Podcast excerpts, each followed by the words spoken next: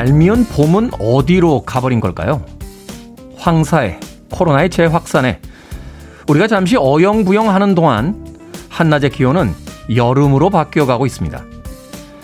가벼운 산책, 벤치에 앉아 거리의 사람들을 구경하기, 계단에 앉아 커피 마시기, 카페에서 여유 있게 책 읽기.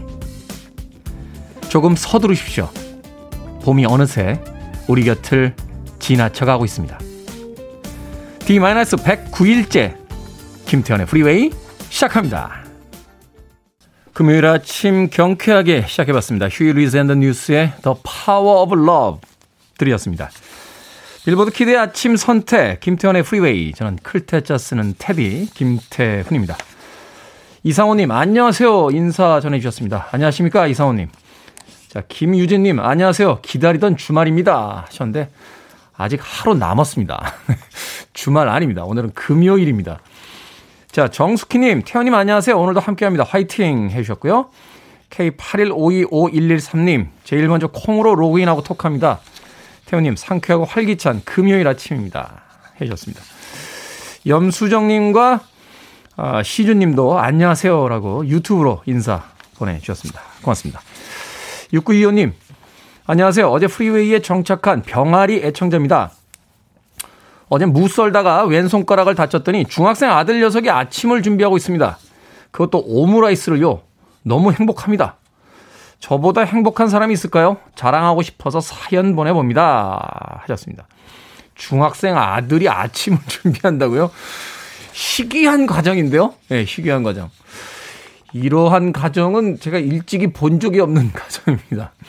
더군다나 오므라이스를 제 방송 중에 한 번 말씀드렸었는데 에, 저의 이제 남아 있는 인생의 어, 목표와 지향점은 전 세계에서 오므라이스를 가장 맛있게 만드는 사람입니다. 어, 저는 여건만 허락된다라면 예, 몇년 있다 은퇴하고 나서 부산쯤에 내려가서 예, 오므라이스 집 할 겁니다. 오므라이스. 오므라이스를 가장 맛있게 만들고 커피를 전 세계에서 가장 우아하게 내리는 남자. 괜찮지 않습니까? 아, 예전에는 막 헛된 꿈에 휩싸여 있었어요. 예, 위대한 과학자도 되려고 했고요. 예, 슈퍼스타도 되고 싶었고 락스타도 되고 싶었는데 예, 어느 날 현실을 깨닫고 나서는 예, 꿈을 전폭 수정했습니다. 오므라이스하고 커피 내리는 것 정도는 할 수 있지 않을까요? 하는 생각 해봅니다. 그 놀라운 경지를 6925님의 중학생 아들은 죄송합니다. 중학생 아들은 벌써 준비를 끝내놓고 있군요. 치킨 한 마리 보내드립니다. 아침 열심히 준비해준 아들에게 예, 치킨 한 마리 맛있게 예, 전해주시길 바라겠습니다. 이정숙님, 셔츠를, 셔츠 소매를 두 번 접어올린 테디의 모습, 오늘따라 활기차고 자신감이 더욱더 돋보입니다. 하셨습니다. 제가 한번 말씀드렸었죠. 이게 바로 그 유명한 오바마 컷입니다. 예, 버락 오바마. 예, 일 잘하는 남자들의 상징 같은. 예, 셔츠의 소매를 딱 두 번만 접어서 끌어올려주는. 그렇다는 이야기입니다. 예, 흉내낸다고 다 똑같아지진 않으니까요. 이정국님. 자, 오늘 아침도 많은 분들 자신들의 자리에서 재밌는 사연들 많이 보내주고 계십니다. 방송이 끝나는 9시까지 여러분들의 사연 기다립니다. 문자 번호 샵1061 짧은 문자 50원 긴 문자 100원 콩은 무료입니다. 여러분은 지금 KBS 2라디오 김태훈의 프리웨이 함께하고 계십니다. KBS 2라디오 yeah, 김태훈의 프리웨이 Show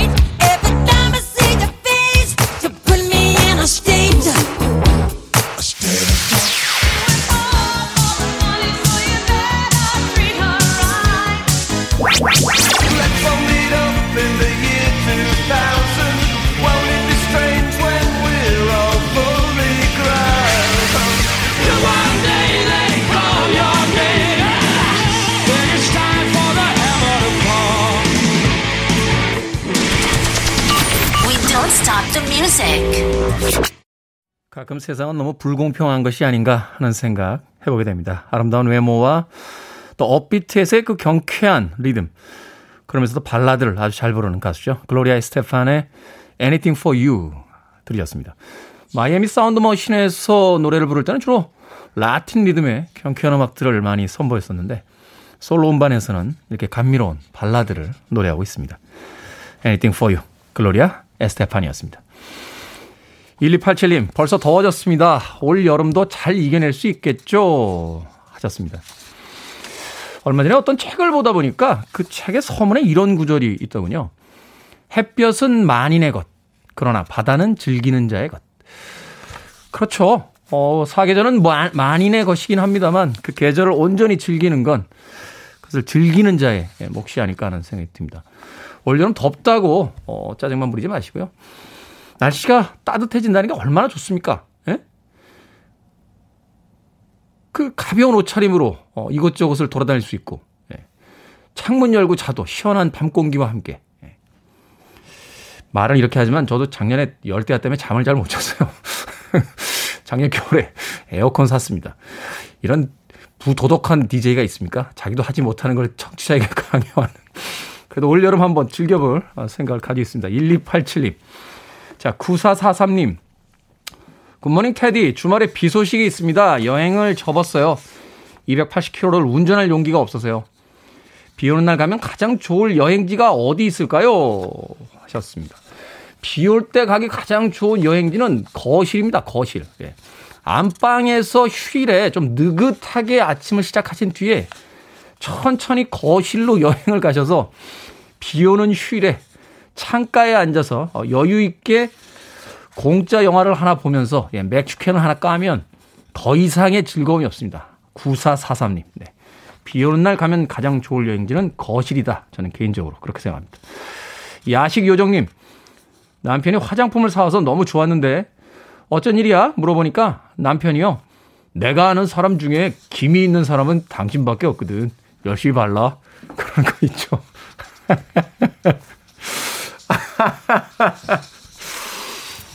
야, 남편분 도대체 무슨 작전이죠?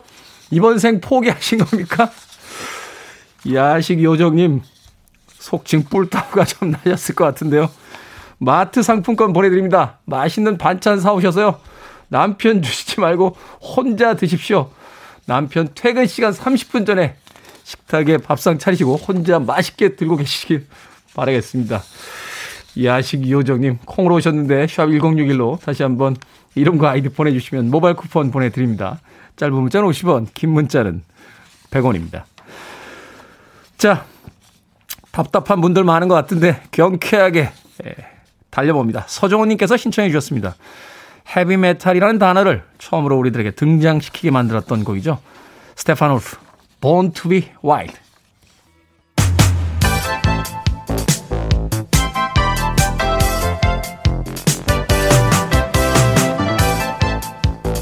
이 시간 뉴스를 깔끔하게 정리해드립니다. 뉴스 브리핑 최영일 시사평론가와 함께합니다. 안녕하세요. 안녕하세요.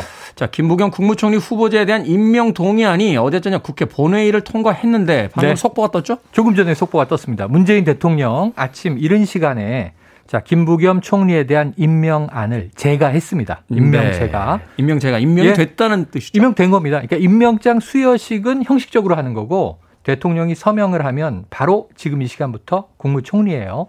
그러니까 김부겸 국무총리는 오늘부터 바로 업무를 시작하는 그런 상황이고요. 그렇긴 한데 국회 본회의에서 네. 국민의힘 의원들이 전원 퇴장했잖아요. 전원 퇴장했습니다. 네. 그러니까 지금 일단 제1야당이 빠진 상황에서 사실상 여당 단독 처리 오늘 뭐 아침 조간신문에 쫙 깔려 있는 헤드라인이고요. 어제 국회 상황이 치열했습니다. 그러니까 국민의힘은 이 아직 임명 그 인사청문 동의 보고서가 청문 보고서가 채택되지 않은 세 명의 후보자와 김부겸 총리 후보자도 부적격이다. 네명다 부적격이다. 이 중에 일부라도 임명 철회해라 이런 압박을 하고 있었던 상황이고 자 여당은 총리는 따로 지금 음. 홍남기 직무대행이 27일째 하고 있는데 방역 사령관을 비워둘 수 있겠느냐 총리라도 빨리 처리하자 그런데 이게 사흘째 여야 원내대표 회동이 다 결렬됐어요. 네. 그래서 어제 결국 7시에 박병석 국회의장이 본회의를 소집하고 직권 상정합니다. 국회의장의 이제 권한으로. 그래서 이제 아 처리가 임박했구나. 근데 이제 제1야당은 다 보이콧을 했고요. 정의당은 참여했습니다. 이 상황에서 어제 이제 압도적인 표차로 176명이 재석을 했으니까 168명 찬성으로 결국은 이제 총리 인주는 가결이 됐고요. 자, 오늘 아침에 대통령이 임명 재가를 한 겁니다. 근데 이게 다가 아니에요. 그 전후에 어제 상황이 복잡했어요. 박준영 후보자는 자진 사퇴를 오후에 했잖아요. 자진 사퇴했어요. 네. 국민들에게 무리를 빚어서 송구하다. 해수부와 청와대 대통령에게 부담을 주고 싶지 않다. 분명히 문제가 있었다. 이렇게 인정하고 사퇴했습니다. 그럼 한 명 사퇴했으니까 이 타이밍에 여당은 나머지는 밀어붙여야 하는 상황이 됐고 네. 야당은 어 지금 박준영 후보 사퇴했지만 임혜숙 후보가 더 문제인데 노영욱 후보가 더 문제인데 물러날 생각이 없었어요. 이 평행선에서 이제 의석수가 많은 여당이 밀어붙였다. 이렇게 볼 수 있겠고요. 야당은 오늘 아마 오전 10시에 청와대 앞에서 의원총회를 열 겁니다. 이제 대대적으로 성토를 하면서 여당 단독 처리에 대한 이제 책임을 묻겠다. 국회가 파행 가능성이 높아 보이고요. 네. 그럼에도 불구하고 어제 총리 인준안 가결 이후에 민주당은 상임위도 소집했어요. 국토위 그리고 과방위 여기서 임혜숙 과기부 장관 후보, 노형욱 국토교통부 장관 후보도 인사청문 경과 보고서를 채택했습니다. 이건 어떻게 되냐 하면 오늘까지 재송부를 청와대가 요청했는데 만약에 보고서가 안 와도 대통령은 장관은 임명 강행할 수 있어요. 근데 지금까지 29명이 임명 강행됐기 때문에 부담이 컸죠. 보고서가 들어가면 청와대는 아, 좀 뭐 야당은 빠졌지만 보고서가 왔으니까 임명합니다, 오늘. 문제는 이제 이 책임은 여당이 또 야당으로부터 비난을 받고 뒤집어, 뒤집어 쓰게 되겠죠. 그래서 여야 상황이 국회가 한동안 교착될 것으로 예상이 됩니다. 레임덕 상황을 최소한으로 막아내려는 이제 여당과 그렇죠. 다음 대선을 앞두고 나서 흔들려는 야당과 흔들려는 야당과의 지금 네. 팽팽한 접전이 벌어지고 있습니다. 팽팽합니다. 자, 문재인 대통령 평택항에서 산업재해로 숨진 고 이선호 씨의 빈소를 찾았다 하는 소식이 네, 있었습니다. 요즘에 안타까운 젊은이들의 사망 사건 많은 국민들을 좀 이제 애타게 하고 있는데요. 그러니까요. 자, 지난달 22일 평택항에서 자, 1년간 여기서 아르바이트를 열심히 하면서 이 군대를 마치고 이 복학하기 전에 생활비와 학비를 벌던 이선호 군입니다. 23살입니다. 그런데 이 오픈형 컨테이너를 청소하라는 작업 지시를 받고 청소하던 와중에 지게차가 이 반대쪽 날개를 살짝 건드리는데 이 안전 고정핀이 빠져 있던 300kg짜리 날개가 이선우 군을 덮치면서 사망을 했습니다. 이 아버지는 아직도 이 아들을 땅에 묻을 수 없다. 지금 이제 계속 이 진실을 규명하라. 아무도 사과하지 않았다. 이런 주장을 하고 있고 그리고 최근에 이 CCTV가 이제 공개가 됐어요.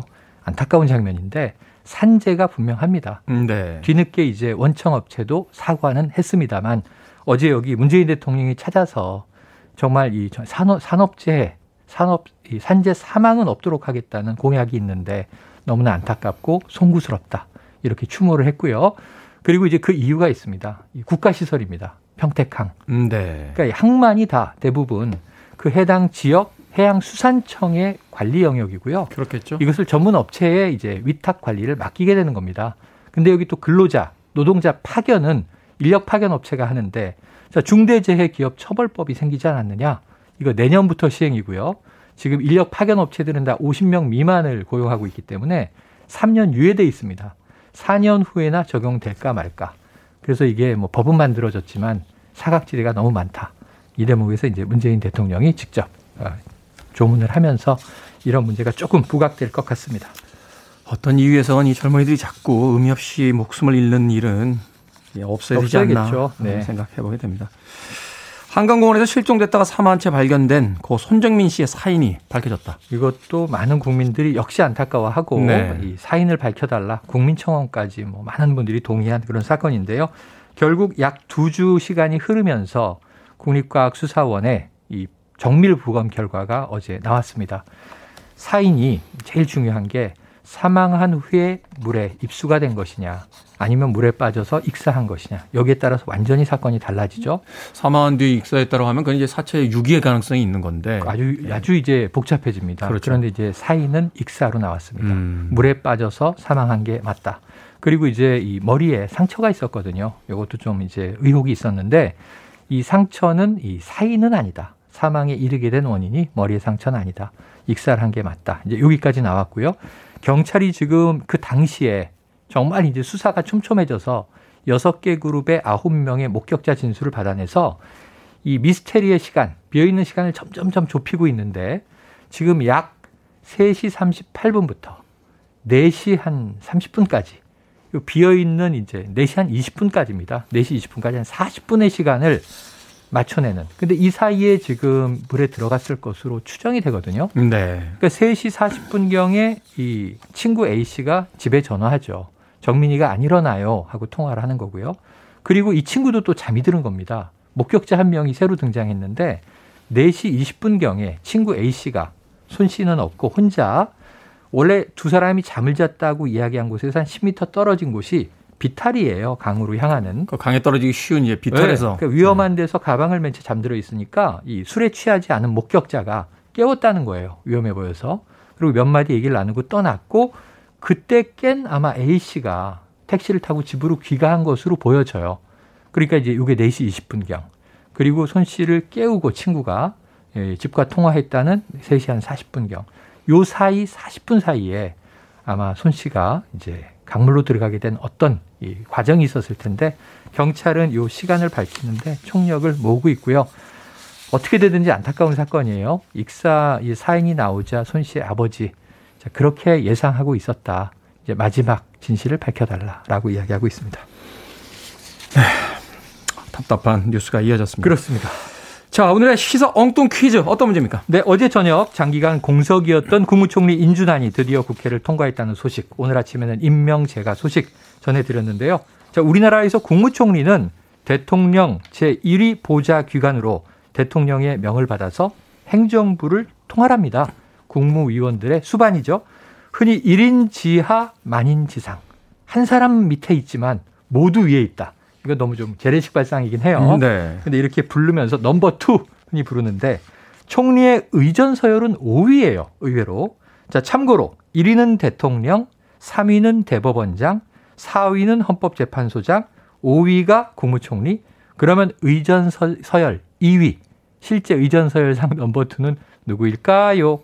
1번 국회의장, 2번 검찰총장, 3번 수사반장, 4번 적반하장 되겠습니다. 음, number two라고 하니까 예전 number three라는 영화의 대사가 생각이 나는데 네. 내가 왜 number three야 number two야 그렇죠. 그게 또 치열해요 사실은. 네. 정답 아시는 분들은 지금 보내주시면 되겠습니다. 재미있는 오답 포함해서 총 10분에게 불고기 버거 세트 보내드립니다. 국무총리 인준안 통과 소식을 전하면서 퀴즈. 우리나라에서 국무총리의 의전 서열은 5위입니다. 1위는 대통령, 3위는 대법원장, 4위는 헌법재판소장. 그렇다면 의전 서열 2위는 누구일까요? 1번 국회의장, 2번 검찰총장, 3번 수사반장, 4번 적반하장 되겠습니다. 문자번호 샵 1061, 짧은 문자 50원, 긴 문자 100원, 콩은 무료입니다. 뉴스브리핑 최영일 시사평론가와 함께했습니다. 고맙습니다. 고맙습니다. The Jacksons featuring Mick Jagger, State of Shock.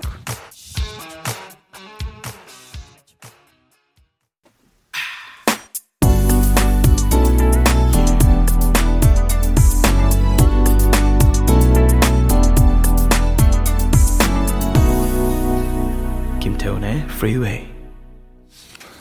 출근길 막히는 금요일 아침 김태훈의 Freeway 함께하고 계십니다. 자, 오늘의 시사 엉뚱 퀴즈. 우리나라에서 의전 서열 2위는 누구일까요? 정답은 1번 국회의장이었습니다. 2578님, 영의정. 아, 창의적인데요. 영의정. 한동안 잊고 있었습니다. 영의정이라는 분이 계셨다는 걸. 그렇죠. 영의정이 조선 시대에는 서열 2위 아닙니까? 넘버 2? 그죠? 왕 다음이 이제 영의정. 아, 세자, 세자, 세자를, 세자도 서열로 두나요? 어, 어찌됐건 공식적으로는 이제 영의정이 총리급이니까, 그렇죠. 영의정, 2578님. 아, 대단한, 대단한 오답이었습니다. 대단한 오답? 이것도 문법적으로 맞는 표현인지는 모르겠네요. 박연님, 1. 국회의장. 우리 집에선 제가 대장입니다. 하셨는데. 그거는 이제 가족들에게 여쭤봐야 됩니다. 본인이 대장이라고 주장하고 계신 건 아닌지. 9137님, 수사반장 최보람 아저씨요. 라고 하셨습니다. 그러네요. 수사반장이 최보람 아저씨. 네. 참 재밌게 봤던 그 프로그램이었는데, 네. 수사반장. 유복송 씨의 그 오프닝 이 봉고 연주가 아주 인상적이었던 그런 드라마로 기억을 하고 있습니다. 파리오사님, 된장 공장장. 예. 예전에 이런 유머 있었죠. 간장 공장 공장장은 강 공장장이요. 이렇게. 발음, 발음을 가지고 일종의 하는 음, 재미있는 놀이가 있었습니다. 된장 공장장. 정현숙 님, 365일 텅 빈 내 텅장이라고 안타까운 마음에 예, 문자 보내 주셨습니다. 고맙습니다. 자, 재미있는 오답 포함해서 총 10분에게 불고기 버거 세트 보내 드리겠습니다. 국무총리 인준안 통과 소식을 전하면서 드렸던 문제. 우리나라에서 의전 서열 2위는 누구일까요? 정답은 1번 국회의장이었습니다. 자, 당첨자, 어, 당첨되신 분들의 명단은요, 방송이 끝난 후에 김태현의 프리웨이 홈페이지에서 확인할 수 있습니다. 포털 사이트에 김태현의 프리웨이 검색하셔서 검색 순위도 좀 올려주시고요. 또 홈페이지 들어오셔서 확인하신 뒤에 이 콩으로 당첨이 되신 분들은 다시 한번 방송 중에 이름과 아이디 문자로 보내주시면 저희들이 모바일 쿠폰 보내드립니다. 문자 번호는 샵 1061, 짧은 문자는 50원, 긴 문자는 100원입니다. 자, 늘 푸른 마음님께서요, 문득, 문득 댓글들을 보다가 태훈 씨 행복하겠다라는 생각이 듭니다. 엄청들 보내시네요. 하셨습니다. 아직도 저는 목이 마릅니다. 예. 엄청이라고 하기에는 아직도 목이 마릅니다. 더 많이 보내주시길 진심으로 부탁드리겠습니다. 네. 노정규님, 아들이 대학을 그만둔다고 합니다. 그래서 어떻게 하려고 하냐? 하니까 제가 다 계획이 있습니다. 일단 믿어보세요. 그런데 믿어도 될까요? 왠지 불안합니다. 하셨습니다. 불안하죠. 어, 그 나이 대의 아이들 불안하게 느끼시죠. 근데 한편으로 생각해 보면요. 아이들이 학교를 다닌다고 안 불안하고 학교를 안 다닌다고 불안하고 그렇지는 않습니다. 그냥 불안한 거예요. 예, 늘 그냥 불안합니다. 아들이 학교를 그만둔다. 부모 입장에서는 또 일상적인 어떤 진로에서 벗어나는 행동이 될 테니까 불안하게 느껴질 수 있을 것 같은데 일단은 휴학 정도 먼저 해보지? 라고 슬쩍 타협점을 좀 제시해 주시는 게 어떨까 하는 생각도 들고요. 또 한편으로 생각해 보면 아들을 믿지 못하면 누굴 믿겠습니까? 옆집 아저씨를 믿을 수는 없잖아요. 예. 나의 DNA를 가지고 태어난 아이들이니까 어느 정도 믿어보는 게 어떨까 하는 생각이 듭니다. 제가 한번 이야기 드렸었나요? 제가 한참 말썽 부르고 돌아다닐 때 저희 어머니가 제 아버지한테 쟤를 좀 두들겨 패서라도 좀 정신 좀 차리게 하라고. 저희 아버지가 내 아들 맞냐? 그래서 아니 당신 아들이지 누구 아들이냐고. 내 말 듣겠냐? 그러셨답니다. 예. 제 아버지도 그 나이 때 그러셨다고 내버려 둬라. 나이가 들면 철이 들 거다라고 이야기를 하셨다고 하더군요. 노정규님 피자 한 판 보내드리겠습니다. 아들하고 한번 허심탄회한 대화를 좀 나눠보시는 건 어떨까 하는 생각이 드는군요. 어, 김경임님 어제 일하다 부장님 따라 어, 부장님이 따라다니며 잔소리를 하길래 화가 나서 집에 그냥 와버렸어요. 오늘 출근해야 할까 말할까 말아야 할까 고민입니다. 그냥 출근할까요? 어제 저녁에 부장님 연락 왔을 때 받을 걸 후회가 됩니다.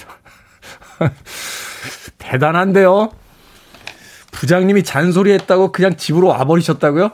그리고 저녁에 부장님 전화 왔는데 안 받으셨다고요? 그리고 나서 지금 출근을 할까 말까 걱정을 하고 계시다고요. 김경임님. 뭐 김경임님에게 제가 해드릴 말씀은 없고 9694님의 신청곡으로 답을 드리겠습니다. 도나 서머입니다. She works hard for the money.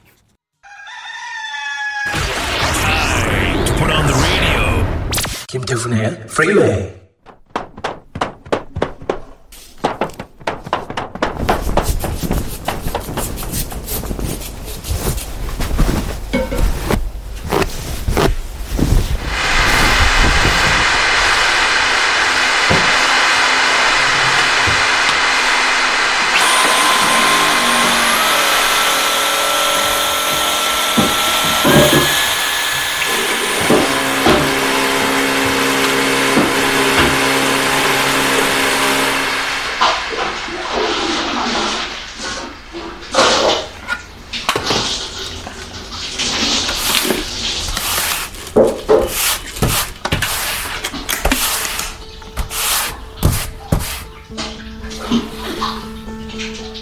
생각을 여는 소리 sound of day 먼지 털고 청소기 돌리고 걸레까지 빠는 소리 들려드렸습니다.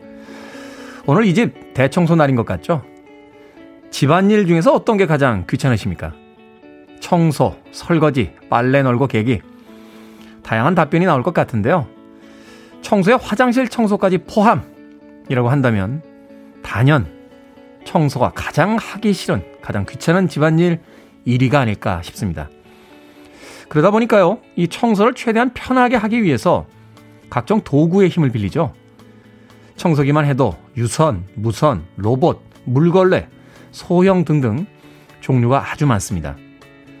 부직포 밀대나 물걸레 밀대를 쓰기도 하고요. 화장실 청소 도구도 바닥용, 욕조용, 변기용이 다 따로 나오질 않나 먼지털이도 정말 다양한 세계가 있더군요. 그럼에도 여전히 청소는 귀찮고 힘듭니다.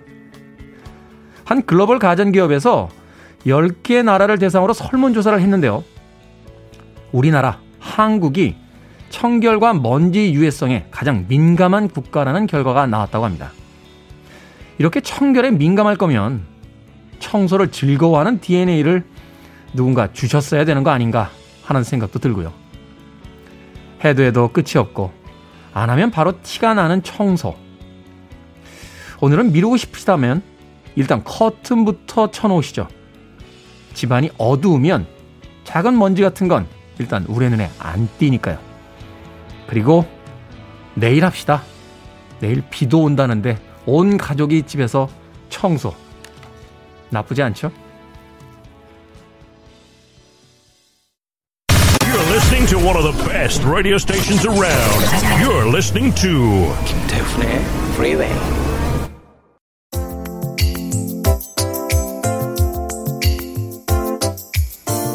빌보드 키드의 아침 선택 KBS 2라디오 김태현의 프리웨이 함께하고 계십니다.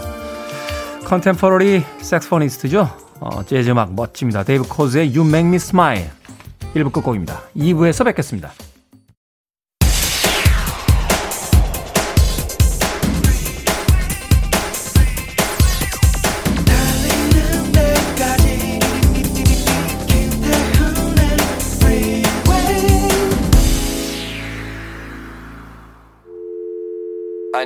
Arms around me. I need to feel your touch.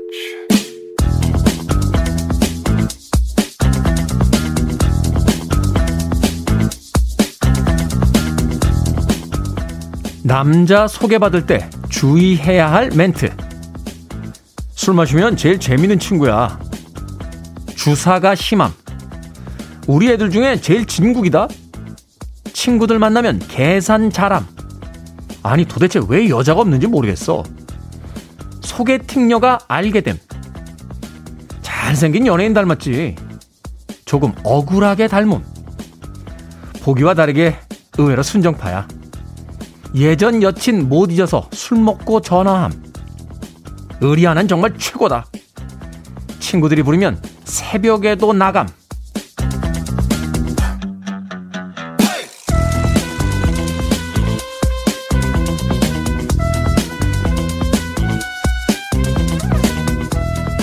뭐든 읽어주는 남자. 오늘은 청취자 6783님이 보내주신 남자 소개받을 때 주의해야 할 멘트를 읽어드렸습니다. 소개팅 많이 해보셨습니까? 주선자 역할 해보신 분도 꽤 되실 것 같습니다. 대부분의 사람들은요, 이성 친구가 소개팅을 주선했을 때보다 동성 친구가 소개팅을 주선했을 때 만족도가 훨씬 더 높게 나왔다고 합니다. 남자가 남자를 보는 눈과 여자가 남자를 보는 눈이 확연히 다르기 때문인데요. 물론 반대의 경우도 마찬가지고요. 남자는 외모를, 여자는 전체적인 균형을 살피기 때문이다. 라는 말도 있습니다. 뭐 그런데 취향에 정답이 있겠습니까? 하지만 하나 확실한 건 소개팅 들어올 때가 좋을 때라는 겁니다. 아, 올해 주말 따뜻한 날씨.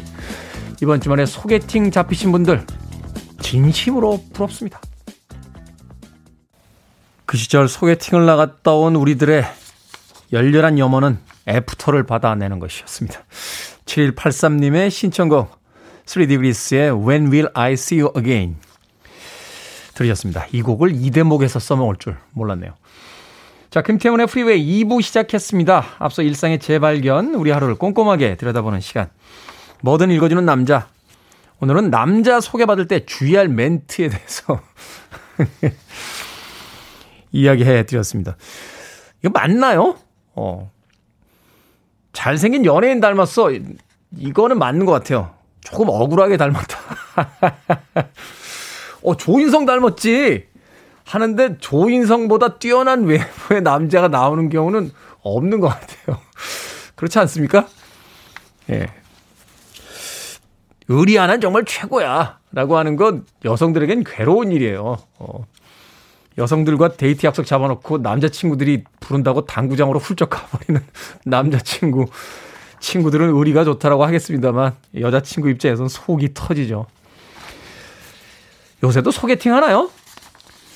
요새는 뭐 다양한 어플들이 개발이 돼서 어, 사람들의 만남이 예전보다는 좀 더 쉬워진 것 같다라는 생각을 해보게 되는데 과거에는 참 소개팅, 미팅, 대학 다닐 때는 꽈팅이라고 했죠. 꽈팅, 네 기억이 나네요. 대학교 1학년 때 압구정동에 그 카레집 아직도 있을래나 모르겠네요. 상명여대였나요? 미대 학생분들과 꽈팅했던 기억이 납니다. 단 한 명도 애프터에 성공 못했습니다. 여섯 명이 나왔는데 단 한 명도 예. 자괴감을 끌어안고 예. 캠퍼스에서 여섯 명이서 목 놓아 울던 기억이 나는군요. 학교 다닐 때 어떤 분들이셨습니까? 아, 본인들의 젊은 날 한번 떠올려 보시죠. 예전에 건축가개론이라는 영화 있었죠. 거기 보면 이제 이재훈 씨죠. 이재훈 씨하고 이제 그 이렇게 젊은 날에 대학 시절에 막 이렇게 연애가 시작이 되잖아요. 그럼 많은 분들이 아마 아, 이재훈 씨의 모습이 바로 나의 대학 때의 모습이 아닌가 뭐 이런 생각을 하시는 분들 꽤 많을 것 같은데 저는 그 영화를 딱 보는데 제가 영화에 딱 나오는 거예요. 어. 납득이. 예. 납득이가 좋았습니다. 저는 대학교 때 진짜 캐릭터가 납득이었어요. 애들, 야, 그렇게 하는 거 아니야, 자식아. 조종석 씨의 연기를 보면서 저는 조종석 씨와의 나이 차이를 잊고, 예, 조종석 씨가 저의 대학 동창인 줄 알았습니다. 예, 제 모습을 보고 그대로 연기하는구나. 돌아가고 싶습니다. 그 시간으로. 자, 뭐든 읽어주는 남자, 여러분 주민의 의미 있는 문구라면 뭐든지 읽어드립니다. 홈페이지 게시판 사용하시면 되고요. 말머리 뭐든 달아서 문자로도 참여 가능합니다. 문자번호 샵 1061, 짧은 문자 50원, 긴 문자 100원, 콩은 무료입니다. 오늘 채택되신 6783님께는 촉촉한 카스테라와 아메리카노 두 잔, 그리고 모바일 쿠폰 보내드리겠습니다. I want it. I need it. I'm desperate for it. Okay, let's do it. 김태훈의 Freeway. 막힌 길의 답답함, 금요일 아침에 피곤함, 잠시나마 잊으셨습니까? 두 곡의 라이브 음악 이어서 보내드렸습니다. 방금 들으신 곡은 라이브 에이드 85년도 공연에 등장했던 퀸의 Hammer to Fall 이었고요. 앞서 들으신 곡은 호주의 전설적인 위대한 락앤롤 밴드죠. ACDC의 TNT 들으셨습니다. 앵거스 형의 기타, 브라이언 존슨의 그 쇳소리 나는 보컬, 이어진 퀸에서는 뭐 프레디 머큐리라든지 예, 브라이언 메이의 그 기타에 대한 이야기는 많았습니다만 로저 테일러 정말 드럼 잘 치네요. 예, 아침에 막 쿵쾅거리는 그 드럼 소리가 인상적이었습니다. ACDC의 TNT, 퀸의 Hammer to Fall까지 두 곡의 라이브 음악 이어서 보내드렸습니다. 자, 7869님, 이 아침에 고2 딸의 최애곡인 ACDC의 TNT가 나오다니 고맙습니다. 고2 딸이 TNT를 든다. ACDC요? 지금 세대의 젊은 친구들이 ACDC를 듣나요? 대단한 고2 딸을 예, 보유하고 계시군요. 어, 어, 대단합니다. 호주의 이제 이지비츠라고 하는 아주 전설적인 락 밴드의 그 동생들로 구성이 되어 있죠. 하도 기타 소리가 시끄러워서 그 누나가 그랬대요. 엄마 재봉틀에서 나는 소리 같다고. 그 전기 재봉틀이었는데 거기 교류와 직류를 뜻하는 ACDC를 보고 팀명을 지었다. 엄마의 전기 재봉틀 소리 같은 밴드다. 라고 해서 ACDC라고 이름을 지었는데 고2 딸이 듣는다고요? 7869님. 이거 실화입니까? 예. 고2 따님에게 제가 롤케이크 보내드리겠습니다. 예. 조기교육 훌륭하군요. 예. HDC. 이 음악이라는 건 참 좋은 것 같아요. 나이에 어떤 차이가 나고 세대의 갭이 있다가도 어떤 음악 하나를, 어? 그 음악 좋아하세요? 하는 공통점만으로도 단순히 친구가 돼버리는 건 아닌가 하는 생각이 드는군요. 7869님. 자, 김성주님, 아들이 전화해서 아빠 중년 남성들은 어떤 직업을 좋아해? 물어와서요. 이 녀석이 아빠 선물을 주려나 했는데 자기 여자친구 아버지 생신이라고 지갑을 샀다고 보여줍니다. 아, 아들 키워놨더니 다 쓸데없다. 이런 이야기 나오는 순간이죠. 저는 근데 이 아들의 가장 큰 문제는요, 어, 김성준 씨가 느끼는 그 섭섭함이 아니라 눈치 없음입니다. 눈치 없음. 그걸 왜 자기 아빠한테 물어봅니까? 아니, 그럴 수 있죠. 그, 자기 여자친구가 너무 예쁘면 그 아버지에게 당연히 환심을 사고 싶은 게 남자들의 어떤 욕망이긴 한데, 그걸 왜 아빠한테 물어보죠? 이 아들 눈치 없네, 진짜. 그 나이 때 사랑에 빠지면 아무것도 보이는 게 없죠. 누군가가 최선을 다해서 어, 만들어 놓은 한 남자를 어떤 여자가 나타나서 단숨에 바보로 만들어 버린다. 라는 서양의 속담이 떠오릅니다. 김성준님. 성장의 과정이니까 너무 섭섭해하지 마시길 바라겠습니다. 자, 이재목님의 신청곡으로 갑니다. 실버 컨벤션. Fly Lovin' Fly.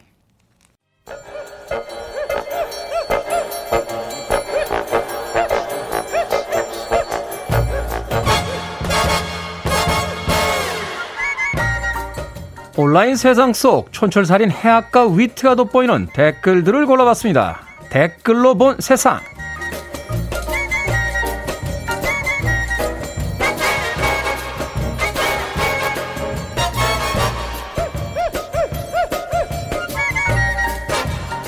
첫 번째 댓글로 본 세상. 국내 대기업에서 만든 냉동만두 봉지에서 작업자의 고무장갑이 나와서 화제입니다.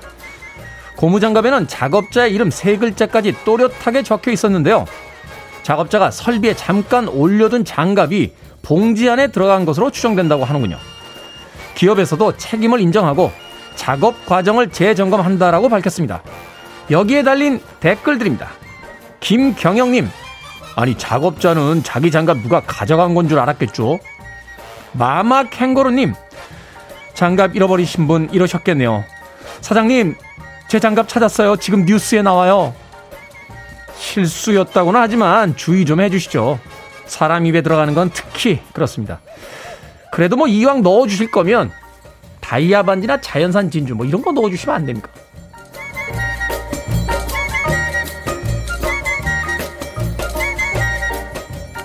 두 번째 댓글로 본 세상. 1996년 이후 태어난 Z세대들이 바로 앞 세대인 밀레니엄 세대의 유행을 저격하고 있습니다. 딱 붙는 스키니진이 촌스럽다고 조롱하면서 자기들은 헐렁한 청바지를 입겠다라고 나섰는데요. SNS에 스키니진을 찍거나 태우는 영상을 공유하기도 했습니다. M세대가 옷에 몸을 맞춘다면 우리는 몸에 맞는 옷을 입겠다라고 선언했다는데요. 여기에 달린 댓글들입니다. NARR님, Z세대의 패션은 이미 20년 전 복고인 걸 아는지 모르겠네요. TVMA님, 몇 년 뒤 너희보다 젊은 애들이 또 스키니진 입을걸? 세상은 뭐 그렇게 돌고 돌아 한 시대가 가고 또 다른 시대가 오는 거죠. 통바지 유행한다고요? 아, 그나저나 나도 옷장 한번 찾아봐야겠다. 통바지 어디 있을 텐데 고등학교 때 입던 거.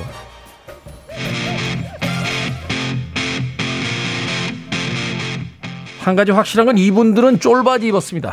영국의 락밴드죠. 펄프입니다. 디스코 2000.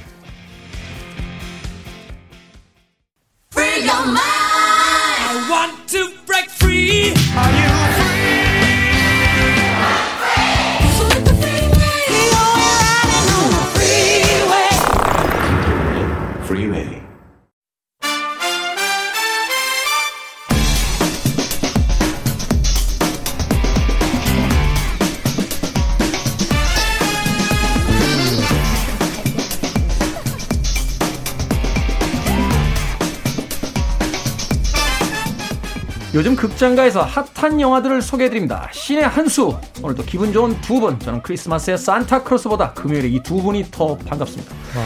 허나몽 영화평론가 이지혜 영화 전문기자 나오셨습니다. 안녕하세요. 안녕하세요. 안녕하세요. 와, 반갑습니다. 네. 그 영혼 없는 와는 뭡니까? 아, 네. 아, 아니요. 허나몽 영화평론가. 네. 아, 아니, 너무 그렇게 멘트를 좋게 해주셔가지고 아, 근데 기분이 좋아서. 안 믿으실 것 같은데. 제가요? 네. 어, 저 순수한 사람이요?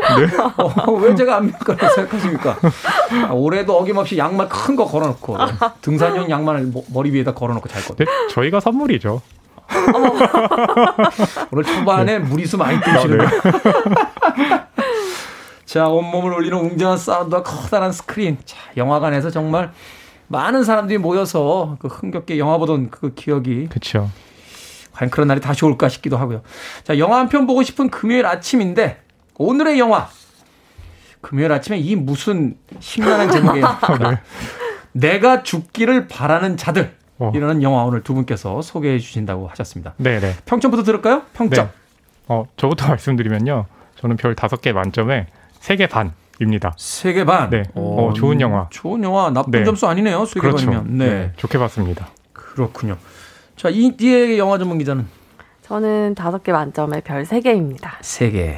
역시 역시 오랜만에 다르네요. 그러네요. 역시 왠지 저는 왼쪽으로 이렇게 쳐다보면서 이야기를 나누고 싶어요. 아, 네. 아, 아. 자, 자세한 이유는 뒤에서 네. 어, 들어보도록 하고요. 주연 배우가 모처럼 이제 그 주연을 그쵸. 맡고 영화로 맞아요. 돌아왔어요. 안젤리나 졸리. 그렇죠. 사실은 그 브래드 피트와의 어떤 가정사 때문에 네.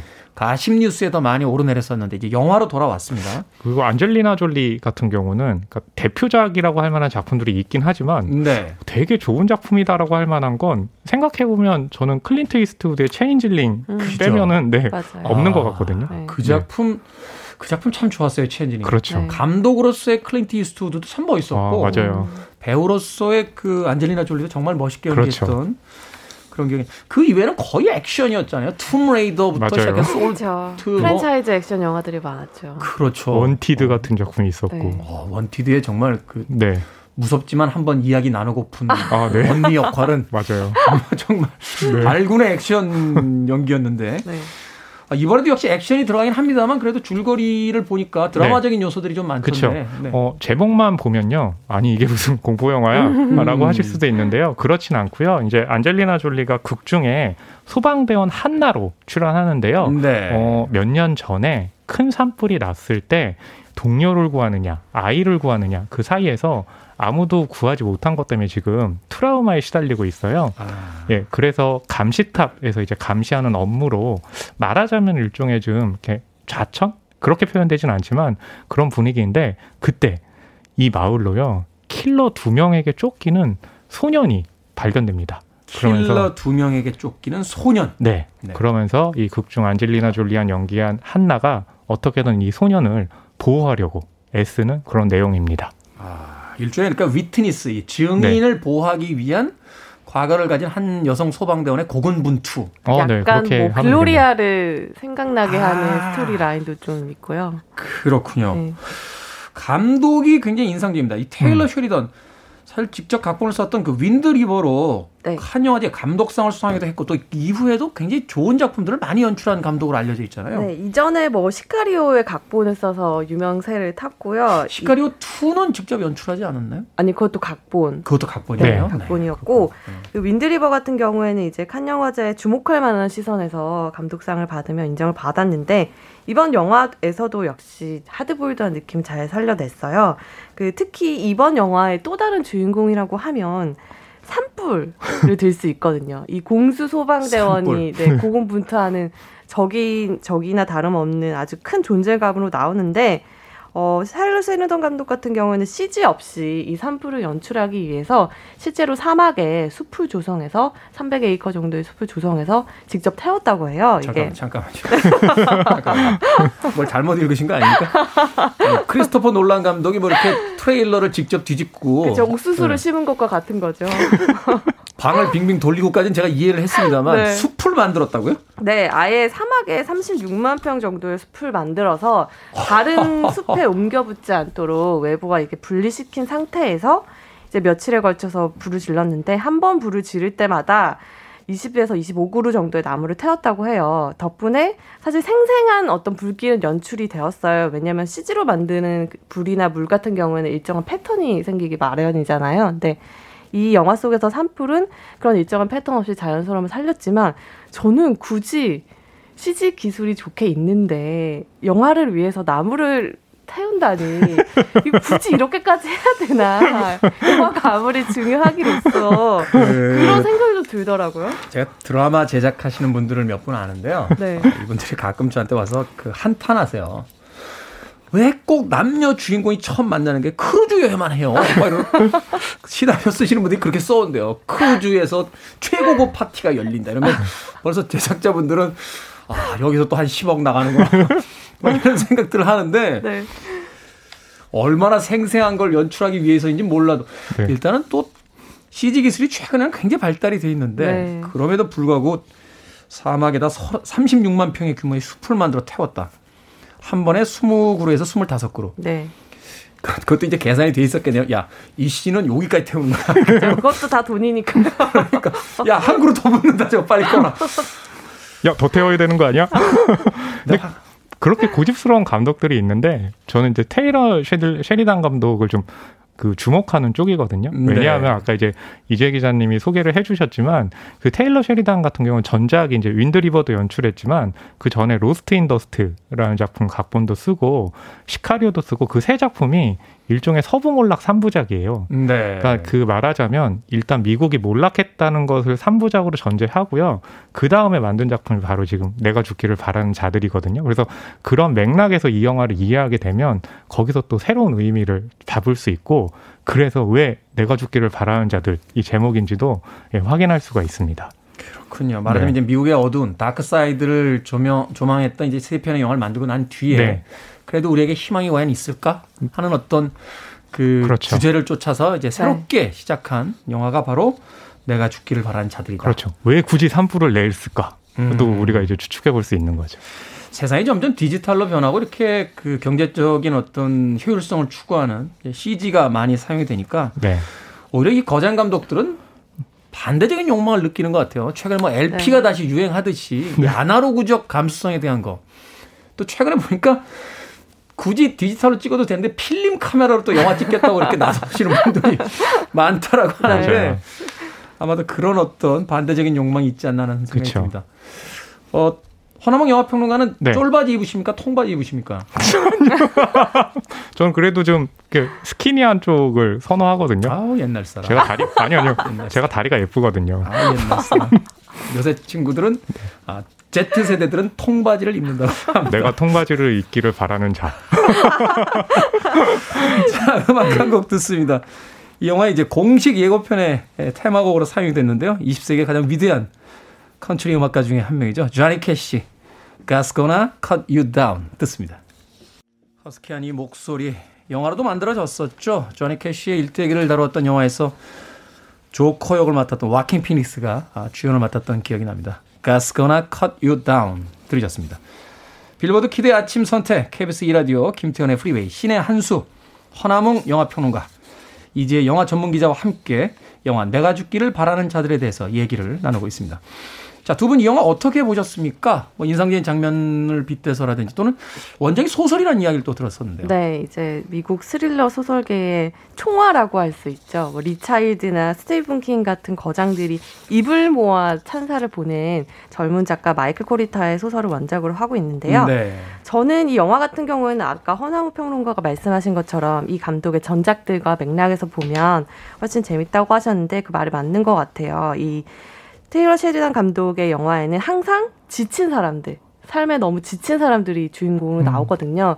그건 왜냐면 이 감독은 고통을 다루는 것에 굉장히 관심이 많은 감독이에요. 그게 육체적인 고통일 수도 있고 정신적인 고통일 수도 있는데 아, 그러네요. 전작들을 보니까 다들 뭐에 찌들어 있네요, 사람들이. 고통에 몸부림치는 사람들이잖아요. 심지어 주인공이 끝날 때까지 한 번도 안 웃는 영화들이잖아요. 웃는 장면을 본 적이 거의 없는 것 같아요. 그렇죠. 근데 이번에는 웃기도 하고요. 네. 이 앞에 몰, 몰락 3부작에 비하면 굉장히 희망적인 결말, 음. 심지어 해피엔딩으로까지 느껴지는 결말이거든요. 근데 이 안에서 고통이라는 것의 의미가 조금 더 앞으로 한 발짝 나아간 게 이 한나 같은 경우에는 죄책감으로 인한 트라우마에 시달리고 있는 인물이잖아요. 정신적인 고통을 굉장히 크게 겪고 있는 사람인데 이 사람의 이 죄책감에서 비롯된 정신적인 고통이 결국은 자신을 구원 해내고 한 소년의 삶까지도 구원을 하거든요. 그런 면에서 본다면 이전의 감독의 영화들과는 조금 다르게 한 발 더 나아갔다라고 볼 수 있을 것 같아요. 음, 그렇군요. 자신의 영화가 세상의 어두운 부분만을 너무 다루고 있는 것이 아닐까. 뭔가 세상에 또 다른 희망이 있지 않을까. 이, 이 메시지를 찾기 위해서 한 나라는 그 트라우마를 가진 한 여성 주인공으로부터 이제 출발한다. 네. 어떻게 보셨습니까, 영화? 그러니까 이 영화를 보게 되면요. 특히 할리우드 영화는 마지막에 살아남는 그 인종이 어떤 인종이고 어떤 성별인지가 굉장히 중요하거든요. 그 중에 최고는 설국열차 아닙니까? 그렇죠. 아, 그렇죠. 맞아요. 백 인들 전멸하고 저 흑인하고 황인만 딱 살아남아서 그렇죠. 네. 예. 근데 이 영화 딱 보게 되면요. 안젤리나 졸리가 연기한 한나라는 여성. 그리고 소년 거기다가 또 한 명 중요한 인물이 등장하거든요. 흑인 여성이 등장을 하거든요. 근데 이들이 죽기를 바라는 자들이 누구냐면 백인 남성들이에요. 그 수트를 아주 멋있게 입은 두 명의 네, 킬러. 맞아요. 네. 그러니까 뭐냐면 그 미국 서구몰락 3부작을 만들었을 당시에 그 백인 남성들이 결국엔 이 미국이라는 역사를 피해 물들게 했잖아요. 그렇죠. 근데 이 영화에서 왜 산불이 렉에서 다 태우냐? 그 역사를 다 태워버린 거예요. 그러면서 그 위에 남은 인종과 남은 성별과 그리고 그 소년 이 컸을 때 이 위에 새로운 미국을 건설하라는 의미를 담고 있거든요. 그러니까 이 영화가 왜 저에게는 굉장히 인상 깊었냐면 그런 역사적인 맥락이 이 영화에 담겨 있는 거예요. 그렇기 때문에 저는 어떻게 보면 이제 그 전작에 이어왔던 서부몰락 3부작과 내가 죽기를 바라는 자들이 결국엔 연장선상에 있다고 생각을 하는 거거든요. 그래서 그런 점에 저는 굉장히 좀 좋게 봤던 거죠. 야, 아주 멋진 평. 어, 그렇죠. 네, 네, 네. 어, 한줄 평 안 해도 되죠. 하지만 네. 철 지난 쫄바지를 고집하는 허남웅 영화 평론가의 이야기였습니다. 네. 자 말씀을 하셨으니까 안젤리나 졸리의 연기 그리고 이제 예고편을 보신 분들이 가장 또 관심을 가지게 되는 부분이 네. 그 킬러로 등장하는 인물이 니콜라스 홀트예요. 어, 네. 뭐 엑스맨으로도 유명합니다만 우리에겐 그쵸. 어바웃 어 보이의 그 마커스라는 소년으로 아, 네. 어린. 소년이었는데. 웜 바디스의 낭만적인 좀비였는데 네. 자 이 배우들의 연기 좀 짚어주신다면 저는 뭐 안젤리나 졸리의 연기도 충분히 인상적이었는데 이 킬러를 연기한 두 배우와 이 킬러 캐릭터가 좀 재밌더라고요. 네. 이 킬러들 같은 경우에는 굉장히 냉엄하고 엄혹하게 자신의 업무를 수행을 하거든요. 자신의 업무가 이제 사람을 죽이는 것이다 보니까 거기에 맞춰서 상사의 압박도 받고 프로젝트가 길을 잃을 위기에 처했을 때 서로 이 위기를 어떻게 헤쳐 나가야 되나 이렇게 고민도 하면서 정말 직업인의 모습을 보여주는데 문제는 이 킬러들이 이제 산에 오면서 일이 꼬이게 되거든요. 그쵸. 이 공수 소방대원이 가지고 있는 산에 대해서 잘 알고 있는 이점과 또 거기다 불까지 스스로 지르지만 그게 결국에는 자기들의 발목을 잡거든요. 그러니까 이 킬러들은 이 영화 안에서 육체적인 고통을 상징하는 존재들이 되어버린 거죠. 한나가 정신적인 고통이라면. 그래서 굉장히 순환을 당해요. 처음에는 멋있고 정말 위협적인 적이다가 점점 산속에서 길을 잃고 순환을 겪는데 그걸 표현한 부분들이 저는 참 재밌더라고요. 생각해보니까 그러네요. 그 야생의 공간에 도시의 의상인 수트를 입고 둘이 딱 오잖아요. 그쵸. 그러다가 아주 멋지게 그 전문 직업인으로서의 어떤 프라이드를 보이다가 네. 점점 그 야생의 숲에서 이제 몰락해가는. 그렇죠. 그런 역할들. 네. 니콜라스 홀트가 연기한 그 캐릭터도 인상적입니다만 에이단 길렌. 에이단 길런. 우리에게 이제 네. 왕좌의 게임의 그 책사로 알려져 야. 있는 그렇죠. 바로 그 인물인데 네. 이 두 명의 배우에게도 좀 주목해서 볼 필요가 있다. 그렇죠. 에이단 길런 같은 경우가 이제 니콜라스 홀트에게 이제 명령을 하기도 하고 그리고 아까 이제 이주혜 기자님이 말씀해 주신 것처럼 진짜로 왜 수트를 입고 나왔나도 굉장히 중요하거든요. 그러니까 그냥 거기서 등산복에다 등산화 신고 오시면 될것 네. 같은데. 아니 딱 보게 되면 누구에게 쉽게 걸릴 것 같고 여기에 동화되지 못하는 사람이거든요. 그러니까 음. 그것도 역시나 영화 의 맥락에서 봤을 때 이 사람들이 왜 그렇게 수트를 입고 나오는지도 확인이 가능한 거죠. 이야기를 듣다 보니까 이번 주말 내가 죽기를 바라는 자들 꼭 보고 싶다라는 생각이 또 드는군요. 자, 거대한 산불과 추격전이 돋보이는 영화. 하지만 그 안에 현대인들의 어떤 드라마가 담겨져 있는 영화. 그렇죠. 내가 죽기를 바라는 자들. 허나몽 영화 평론가는 피해가고 싶었겠습니다만 피할 수 없는 한줄 어, 평 네. 부탁드립니다. 네. 폐허가 된 땅 위에 새로운 씨앗을 뿌려라. 자꾸 뜸들이시는 게 뜸들이시는 게 지금 여기서 만드시는 거 아니에요? 아니에요, 아니에요. 항상 이 시간만 되면 떨려서 외워왔던 게 생각이 안 나요. 아, 근데 메시지는 너무 멋있었습니다. 어, 멋있었어요. 어, 멋있나요? 네, 와, 폐허가 잘된 됐다. 땅에 새로운 희망의 씨앗을 네. 뿌린다. 네. 네. 저는 스펙터클로 구현한 화마의 위력으로. 아, 스펙타클로 구현한 화마의 위력. 아, 너무나 유려하시네요. 그 벌써 며칠 전부터 생각한 듯이 한 번에 그러니까요. 쭉 아. 나오시잖아요. 저는 아침에 생각한 건데. 자, 영화를 직접 보시고 과연 어느 분의 평에 손을 들어주실지의 몫은 여러분들의 몫입니다. 자, 신의 한수 오늘은 영화 내가 죽기를 바라는 자들에 대해서 이야기 나눠봤습니다. 허나몽 영화 평론가 이제 영화 전문 기자와 함께했습니다. 고맙습니다. 감사합니다. 감사합니다.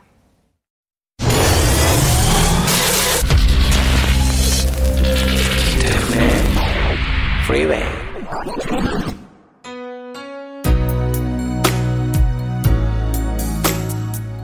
항상 출근하면서 듣고 있습니다. 오늘은 한식 조리사 시험 보러 왔어요. 많이 떨리지만 잘할 수 있겠죠? 54살에 처음으로 도전해보는데 테디님 응원 부탁드립니다. 9150님. 시험 잘 보실 겁니다. 떨지 마십시오. 또 오늘 잘 안 되면 어떻습니까? 다음 시험이 또 있는데. 인생은 그렇게 계속됩니다. 9150님. 아메리카노 모바일 쿠폰 한 장 보내드릴게요. 자, KBS 2라디오 김태훈의 프리웨이 D-109일째 방송 마칩니다. 토니 블랙스턴, I don't want to. 편안한 금요일 되십시오. 저는 내일 아침 7시에 돌아옵니다. 고맙습니다.